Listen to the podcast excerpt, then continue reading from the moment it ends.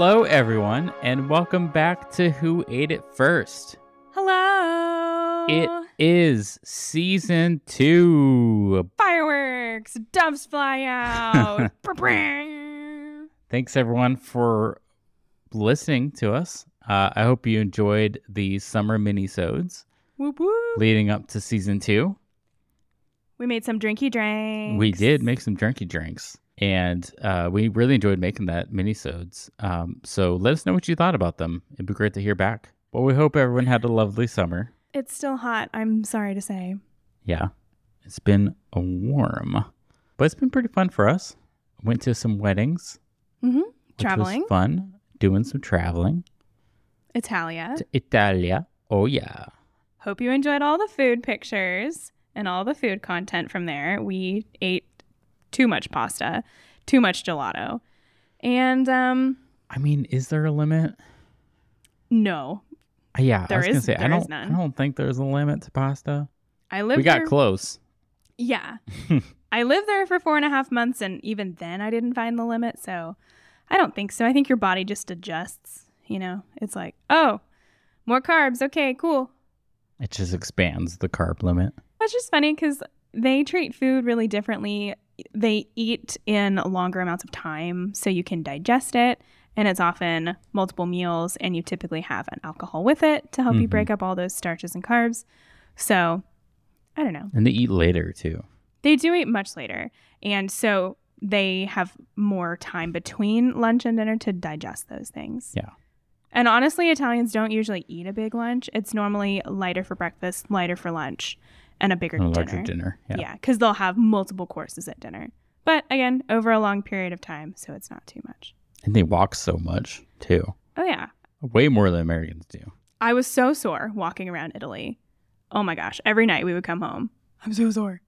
but even when I lived there too, you walk seven, eight miles a day and you're just like, ain't no thing. Yeah. I'm just, That was just you existing. Yeah, Not no. even like going to do touristy stuff. that was me going to school Yeah. and the grocery store and back. That was it. Sometimes I'd, you know, go across town to like see a friend or get a sandwich or something. But still, I mean, it was, it was like two miles to get to school. It was good. It's a long, long walk. Eh. It's not that bad. when you're in Italy, nothing's that bad. It makes up for it. Yeah. Oh, I got to cross the Ponte Vecchio again? Eh, I'll do it. That's fine. Well, I hope everyone had some fun adventures over their uh, summer. Whether you went on vacation or uh, just relaxed at home, did things wherever you live. I hope everyone had some fun cooking some good food or trying some good food.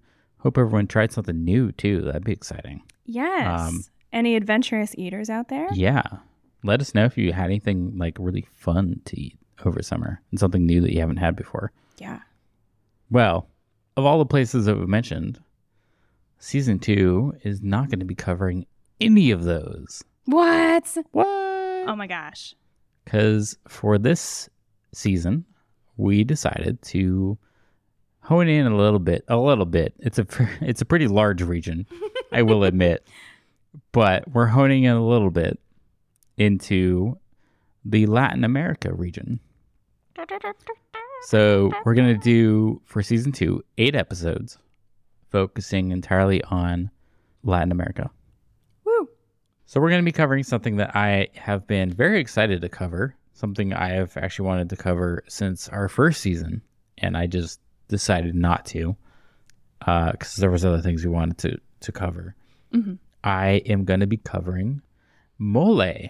Ooh, yeah. Mole, mole, mole, mole. I haven't had mole very often, but I've always thought it's a really interesting and like beautiful cuisine. Yeah. Um, it's something so simple. I'm a sauce man, and I like me some sauces. That might sound weird.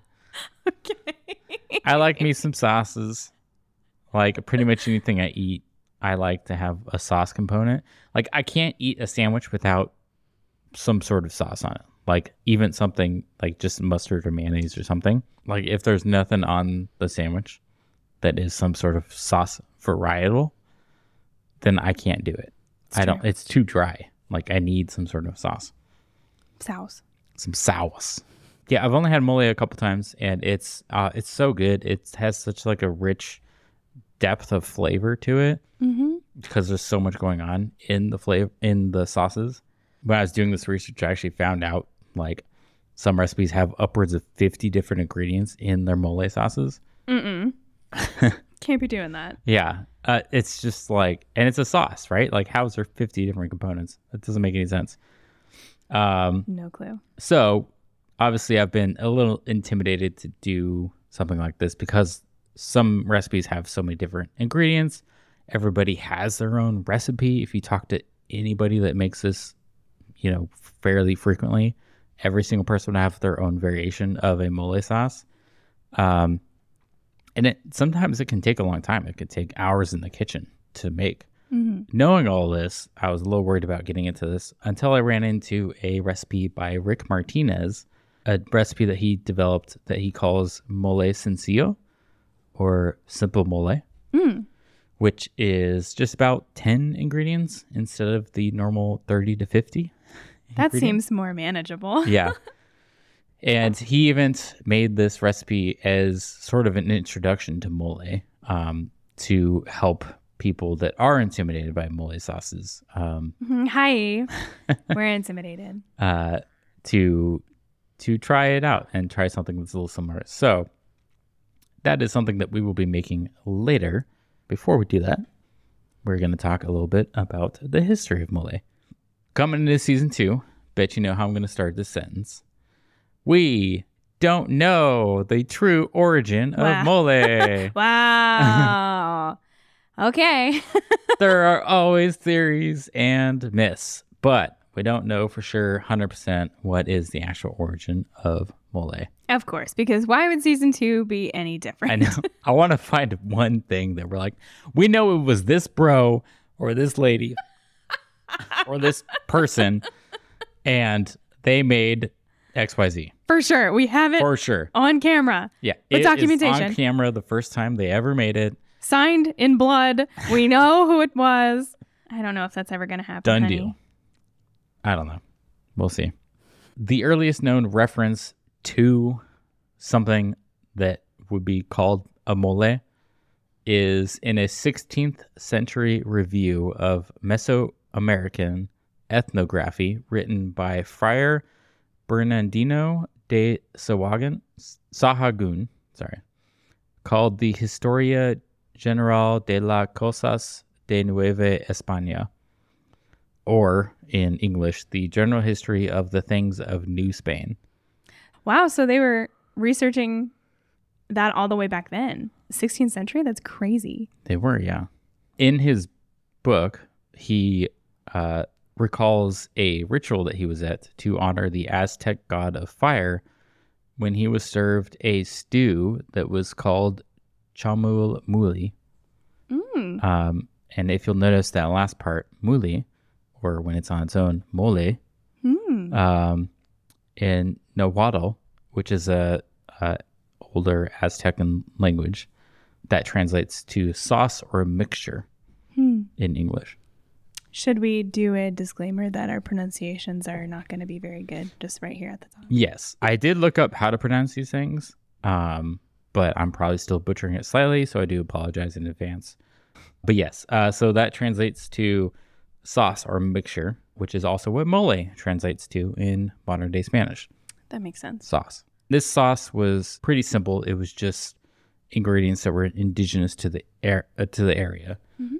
And over time, as ships from Spain brought new ingredients to Mesoamericans and Mexico, uh, the ingredients would often end up being added to the moles, which is why nowadays some recipes call for so many different ingredients. Oh, that's interesting. Yeah, because they just kind of threw it all in. They're like, all right, yeah, we'll bring in those cookies. Sure, let's just throw it into the sauce and see what happens. So this is like an actual melting pot situation, quite literally. It kind of is, yeah. Yeah, there's just like, if you get back down to the simple core ingredients, it's mostly just like chiles, some spice, um, and like a couple other ingredients. But like, quite, it's uh, what you can consider a mole is just a few ingredients. But over Mm. time, it has basically become like a big melting pot of ingredients that have come from all around the world Mm. that modern day uh, recipes that people make call for all this stuff. Hmm. Like, as a little teaser, the Rick Martinez recipe calls for animal crackers in it. That's really strange. yeah. Which any is particular shape or any shape will do. Any shape will do. Yeah. He didn't specify the shape. Okay. But my point being, you wouldn't find that in Mesoamerica. No, not in the 16th century at least. No, there were not animal crackers in the 16th century. Although that'd be really funny. That would be pretty amazing. so, of course, uh, that's the earliest reference that I was able to find to what one might consider mole. There's also been a lot of myths about who invented mole.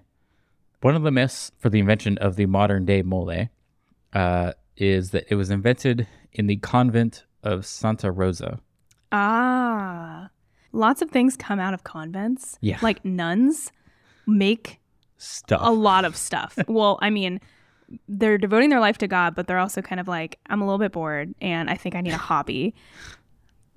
what better thing to do than to Make stuff. make something new? No, truly. We took the footsteps of a pilgrimage to Assisi, and there is a there's a abbey up there, and they make fudge. Some of like the world's best fudge, Nice. just by these cute little nuns, just chilling, like up up in the mountains of Italy. make fudge. Yeah. Like what? Isn't there like a really well known like beer that's made by Yes, like can look it up. or something like that? you can look, but yes, there is. I'm googling priest beer. That might be what I'm thinking of is Trappist beer. So sorry, I off tracked you. It's okay. So in this myth, a bishop was coming for a special visit to the convent. A nun by the name of Andrea de la As- Asuncion, I've forgotten how to say her last name. Um, That's probably like ascension, but in Spanish. Yeah. Threw together more than a hundred ingredients.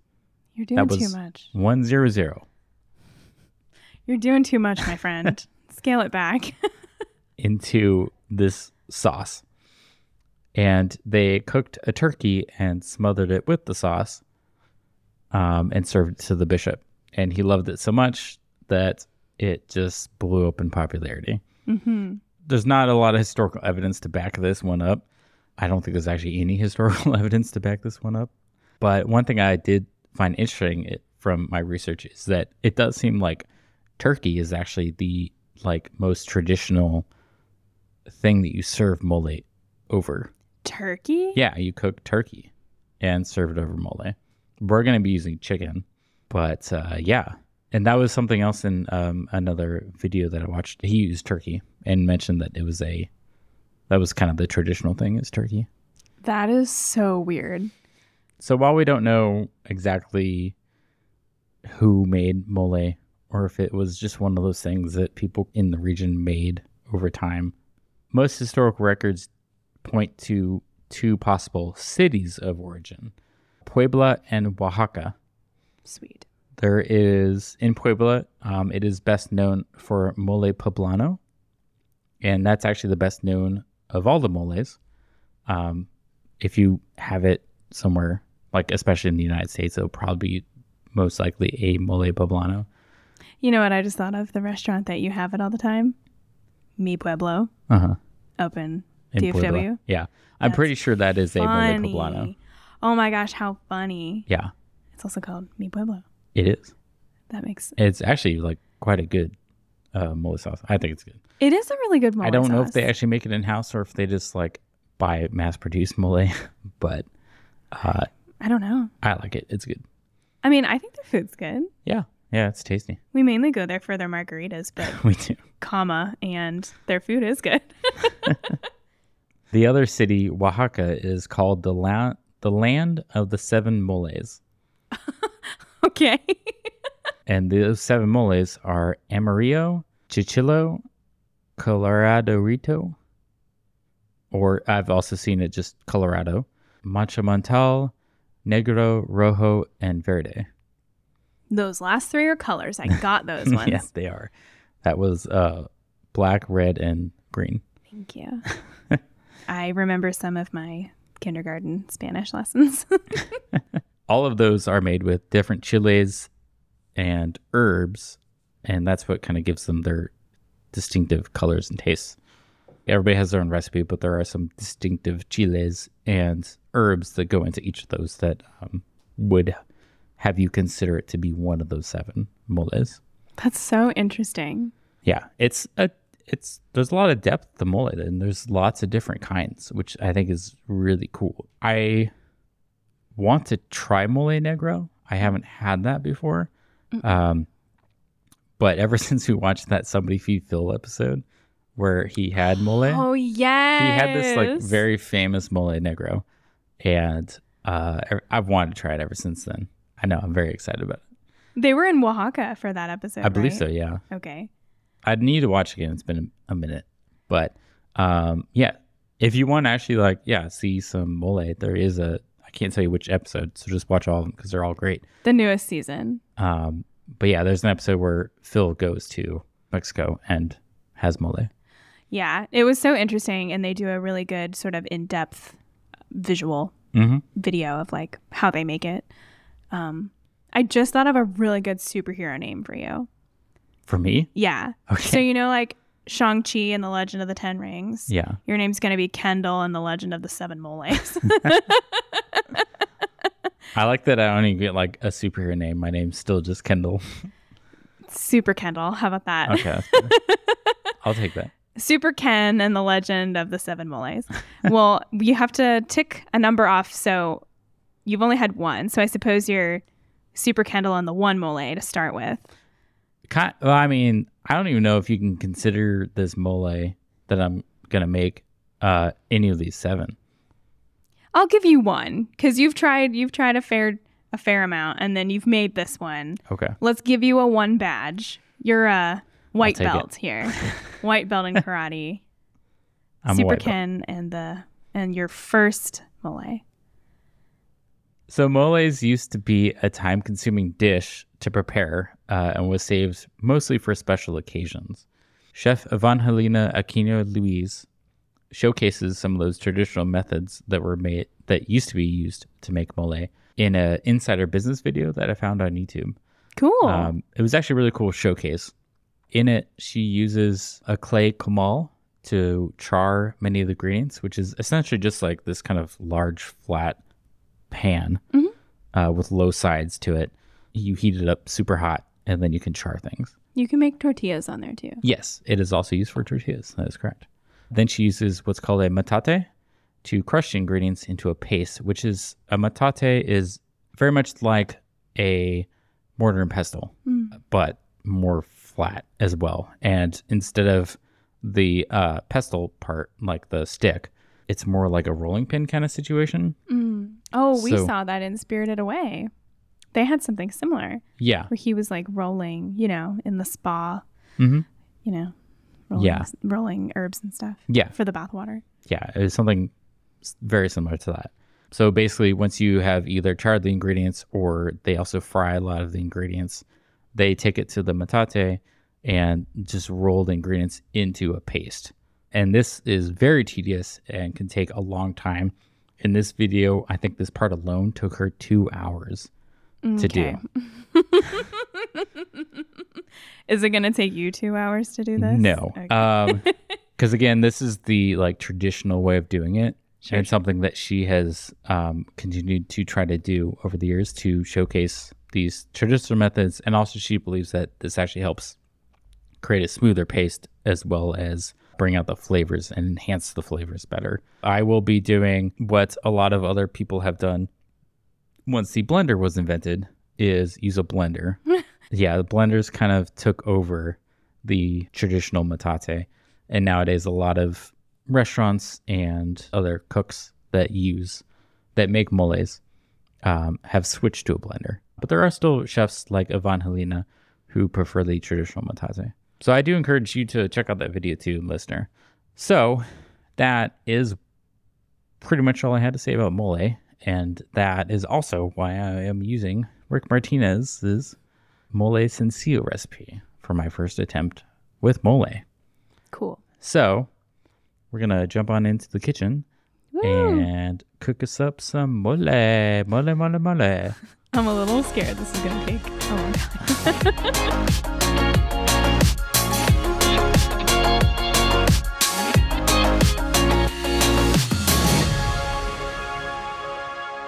All right, we are back in the kitchen for the first time for season two. Whoop whoop kitchen. what? All right, and we are cooking some mole sencillo by Rick Martinez. Thank you, Rick. So, yes, thank you again for this recipe.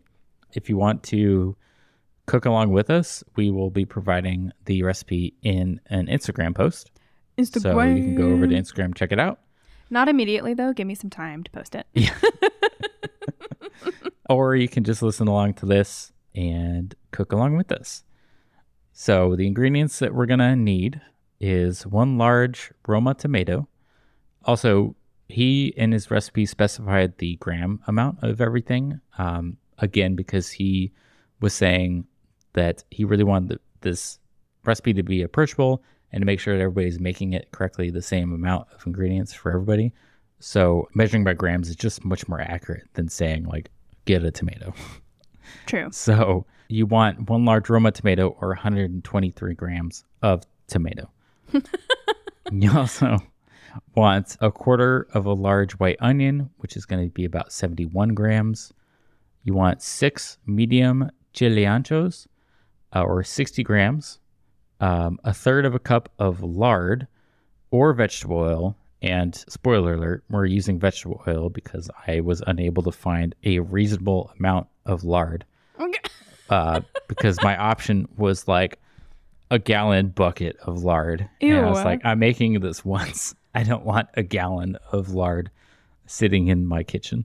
Ew. So I will be using vegetable oil, but if you can access lard, if you have it already, or um, if you just want to have lard instead, it is the more traditional thing to use in a mole. So I would recommend using it. We're just not using it for this. Don't feel obligated to buy the 10 gallon drum. yeah, don't feel obligated.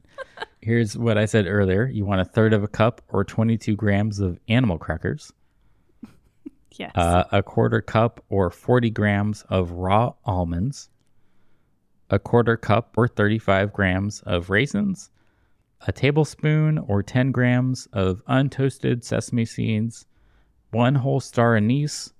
Um, we did actually swap this one out for uh, anise seed because star anise was expensive and I didn't want to buy a whole jar of it.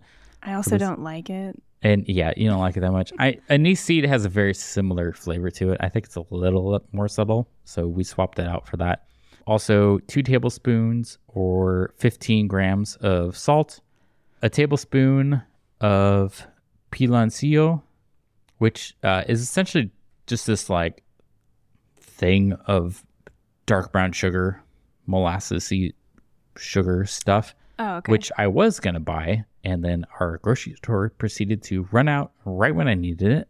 So, again, I am using dark brown sugar. But if you want to make this more traditionally, buy a piloncillo.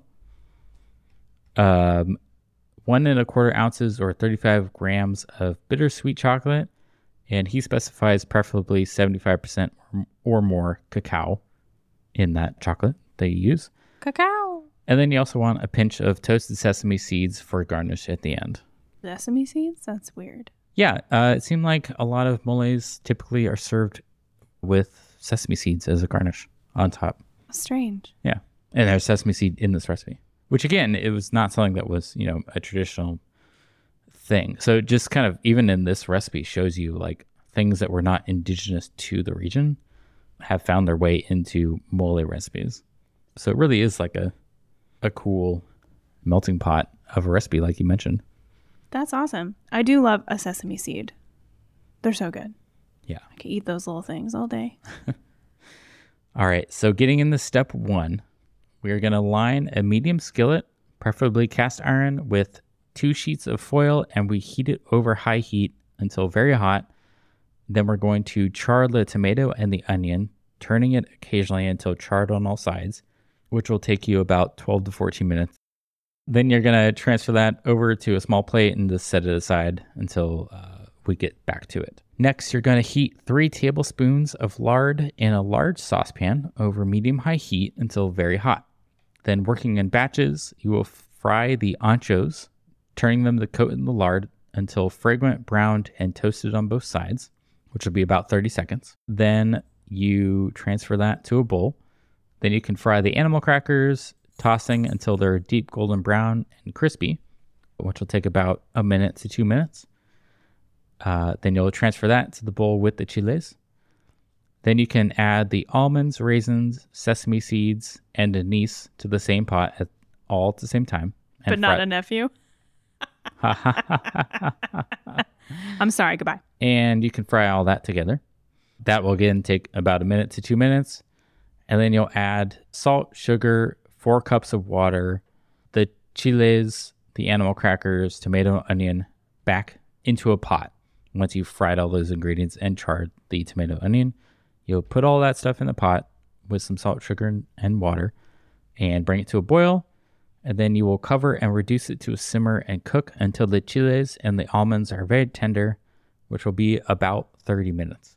Then, when that, that is done, you can remove it from the heat and let it sit covered for 20 more minutes to cool slightly. After you've let it cool for those 20 minutes, we can transfer that to the blender, basically. So, you're just going to dump all the ingredients into the blender and blend it on high until it is completely smooth. And once that is smooth, we'll rinse out the pan that we previously used to cook all the ingredients. And in that pot, we are going to heat the remaining two tablespoons of lard over medium high heat until very hot. And I'm going to emphasize this point because it's about to get a little messy in your kitchen. so Oh no. before I continue, a fair warning that things are going to splatter.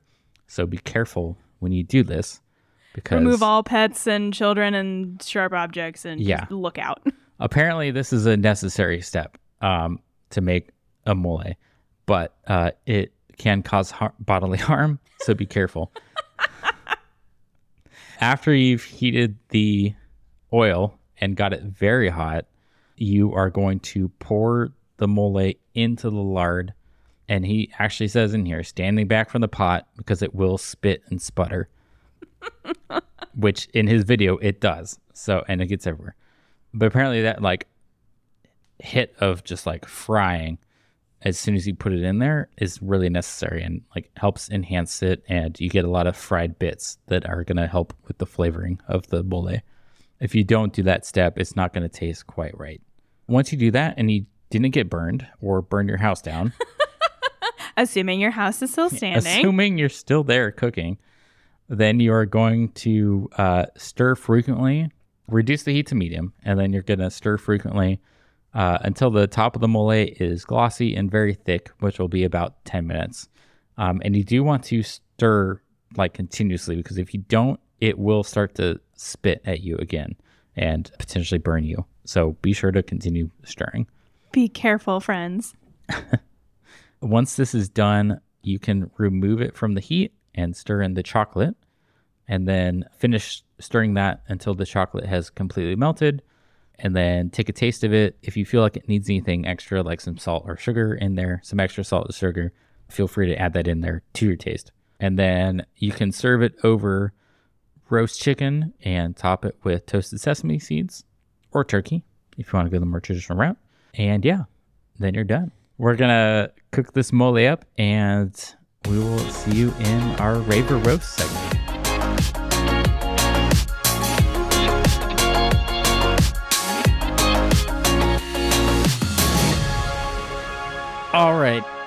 Our house didn't burn down. Woohoo! I didn't burn myself.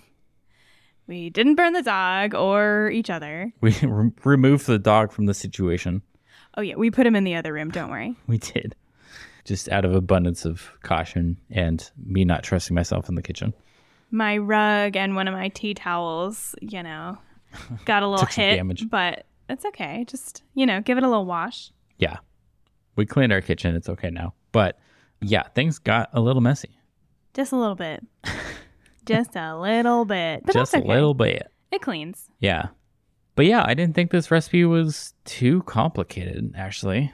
Um, Yeah. I know some of them get more complicated, but one thing that he, Rick Martinez mentioned in this recipe is even though it's a simpler recipe, it showcases pretty much all the skills you would need to make a more complex mole recipe. It has the basics of like blending the ingredients, of frying the ingredients, of cooking them in the pot, of doing the frying of the mole at the end. It has all the steps to it. I was really impressed. I didn't really know what you were doing. Like I didn't read I didn't know what you were making and I didn't read, didn't read the instructions. So I just like stood back and helped you when you asked for help. But I was really impressed. You were like doing all of the things. And it was really weird watching you pour a ton of hot stuff into the blender. I mean, we use it for smoothies and stuff Usually. Yeah, I know. we haven't so used I was just that. like, can can hot food go in here? I Will was very concerned. Will it blend? I was very concerned that our blender was going to explode. it was okay, but Yeah. it was very concerning. I'm like, should that go in there at that temperature? Yeah. No, it was fine. We got a nice mixer as part of our like wedding gifts. It's like a it's a refurbished Vitamix, but it's a Vitamix mixer because that was cheaper than a brand new one. Whoop whoop. It's capable of of doing that. Like you can make like hot soups and stuff in there. Like Hot soup, where they got it. Like you can literally throw a bunch of ingredients in there, crank it up to high, and it actually like it spins so fast it heats it up, and it may, it'll make you like hot soup. Blenders are weird, man yeah. especially like fancier ones like that. But yeah, no, it was fine, and it yeah, it, worked really well. It came out pretty smooth. Probably the nicest it's actually been to work with that blender because what we normally put in there is not very much of something, so it has trouble like going.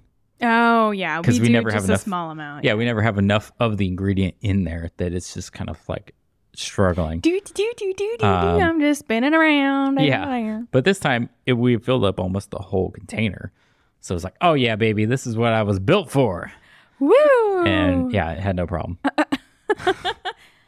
Thank you for anthropomorphizing our blender. That's what I'm here for. But yeah, uh, what do you think? How do you think it tasted? And how do you think it turned out? oh my gosh. I thought it was super, super good. I I've only ever tasted mole typically when you order it.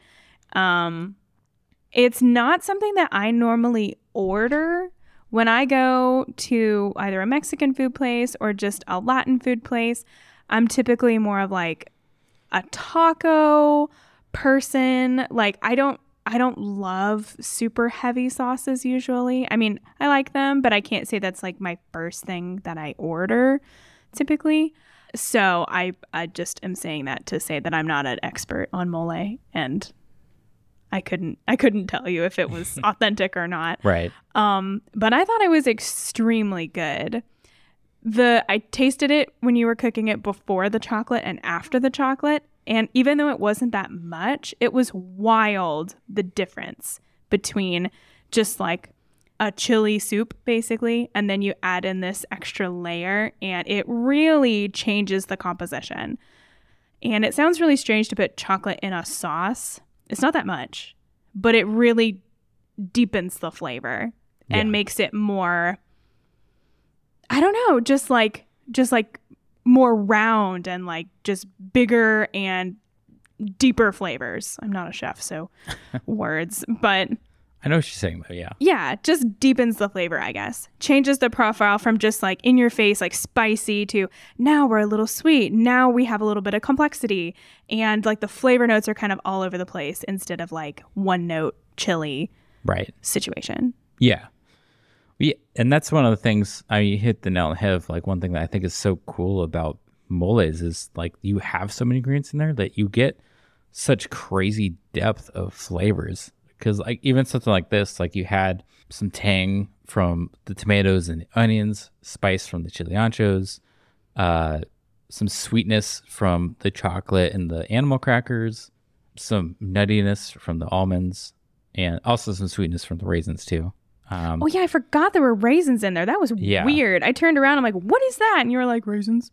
I'm like, "In this? Okay." yeah, some of that flavoring from the star anise, which I don't know personally, I still felt was like I could be without that star anise in there. Um, I'd kind of want to try it without that and see what it tasted like. Hmm. Um, I did also burn the animal crackers.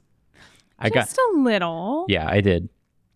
I got distracted by um, the tomato and onion. I was I threw the animal crackers into the pot and then started trying to turn the onion and the tomato, and it was sticking. So I got distracted, and when I went back to the animal crackers, um, they had charred slightly. Your other pan was really hot, to be fair. Yeah. It was already pretty hot. Yeah, I don't know if that changed the flavor that much or not. I mean, it didn't taste Um, burnt. yeah i thought it came out pretty good so it it definitely encouraged me to um to want to try in the future um some more complex and different um recipes Yeah. that i think would be exciting you know, I think this would be a really good cold weather dish. yeah Kind of hard to eat it. You know, Texas is hot, you know, three fourths of the time. So we would have to wait until like December to eat this. Um, but I think this would be quite good on a cold day because for like a dinner, it's on the heavier side because it is a heavy sauce. Yeah. And you're eating either chicken or turkey, um, kind of a big piece. So it's like kind of more on the heavier side. But this would be so good. I could I could picture this for like a holiday or around the holidays.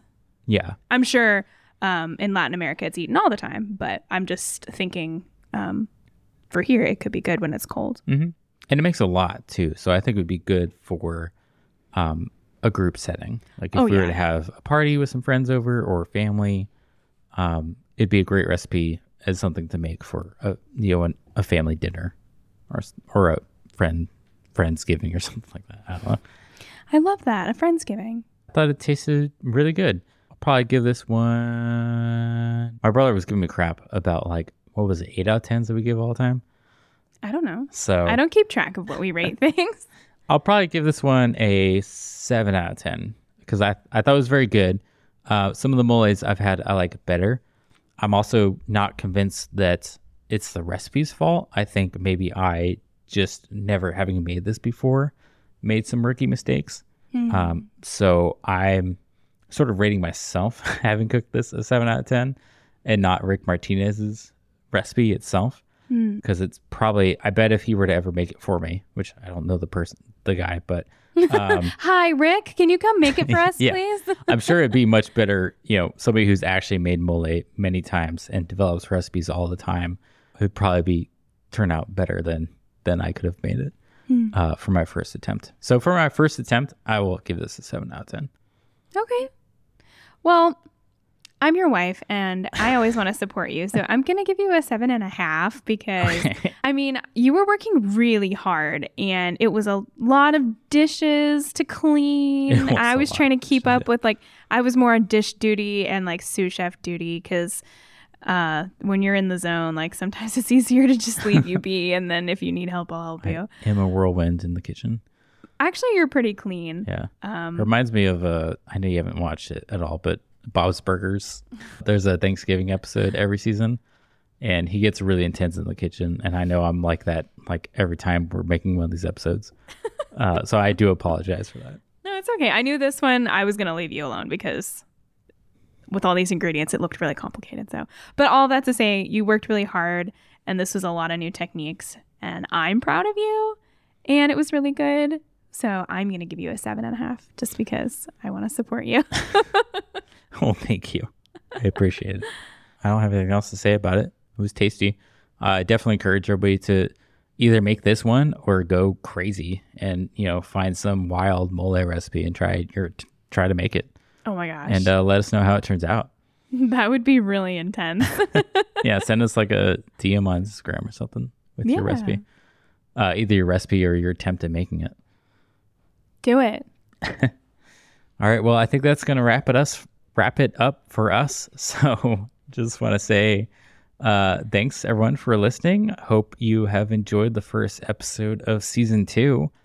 Uh, if you want to see any behind the scenes uh, pictures or videos that we take um, to of our attempts of making this food, then you can check out our Instagram uh, at Who Ate It First. Uh, also, DM us if you want to send us any questions or messages, or uh, we'd love to see your attempts of making food, or just you know whatever food you want to send us. We love seeing pictures of food. Yeah. so we'll always say yes to that. Definitely. If you made something cool this week, let me know. Yeah. All right. This has been Who Ate It First. I almost forgot the name of our podcast. this has been Who Are We? we went through four episodes of Who Drank It First, so I'm still true. recovering from that. This is Who Ate It First. I am Kendall Renquist, And I'm Logan Runquist. and it has been delicious. Yes. And mole y. Ew, why does it always sound gross? Maybe we need a new outro. Bye. Bye.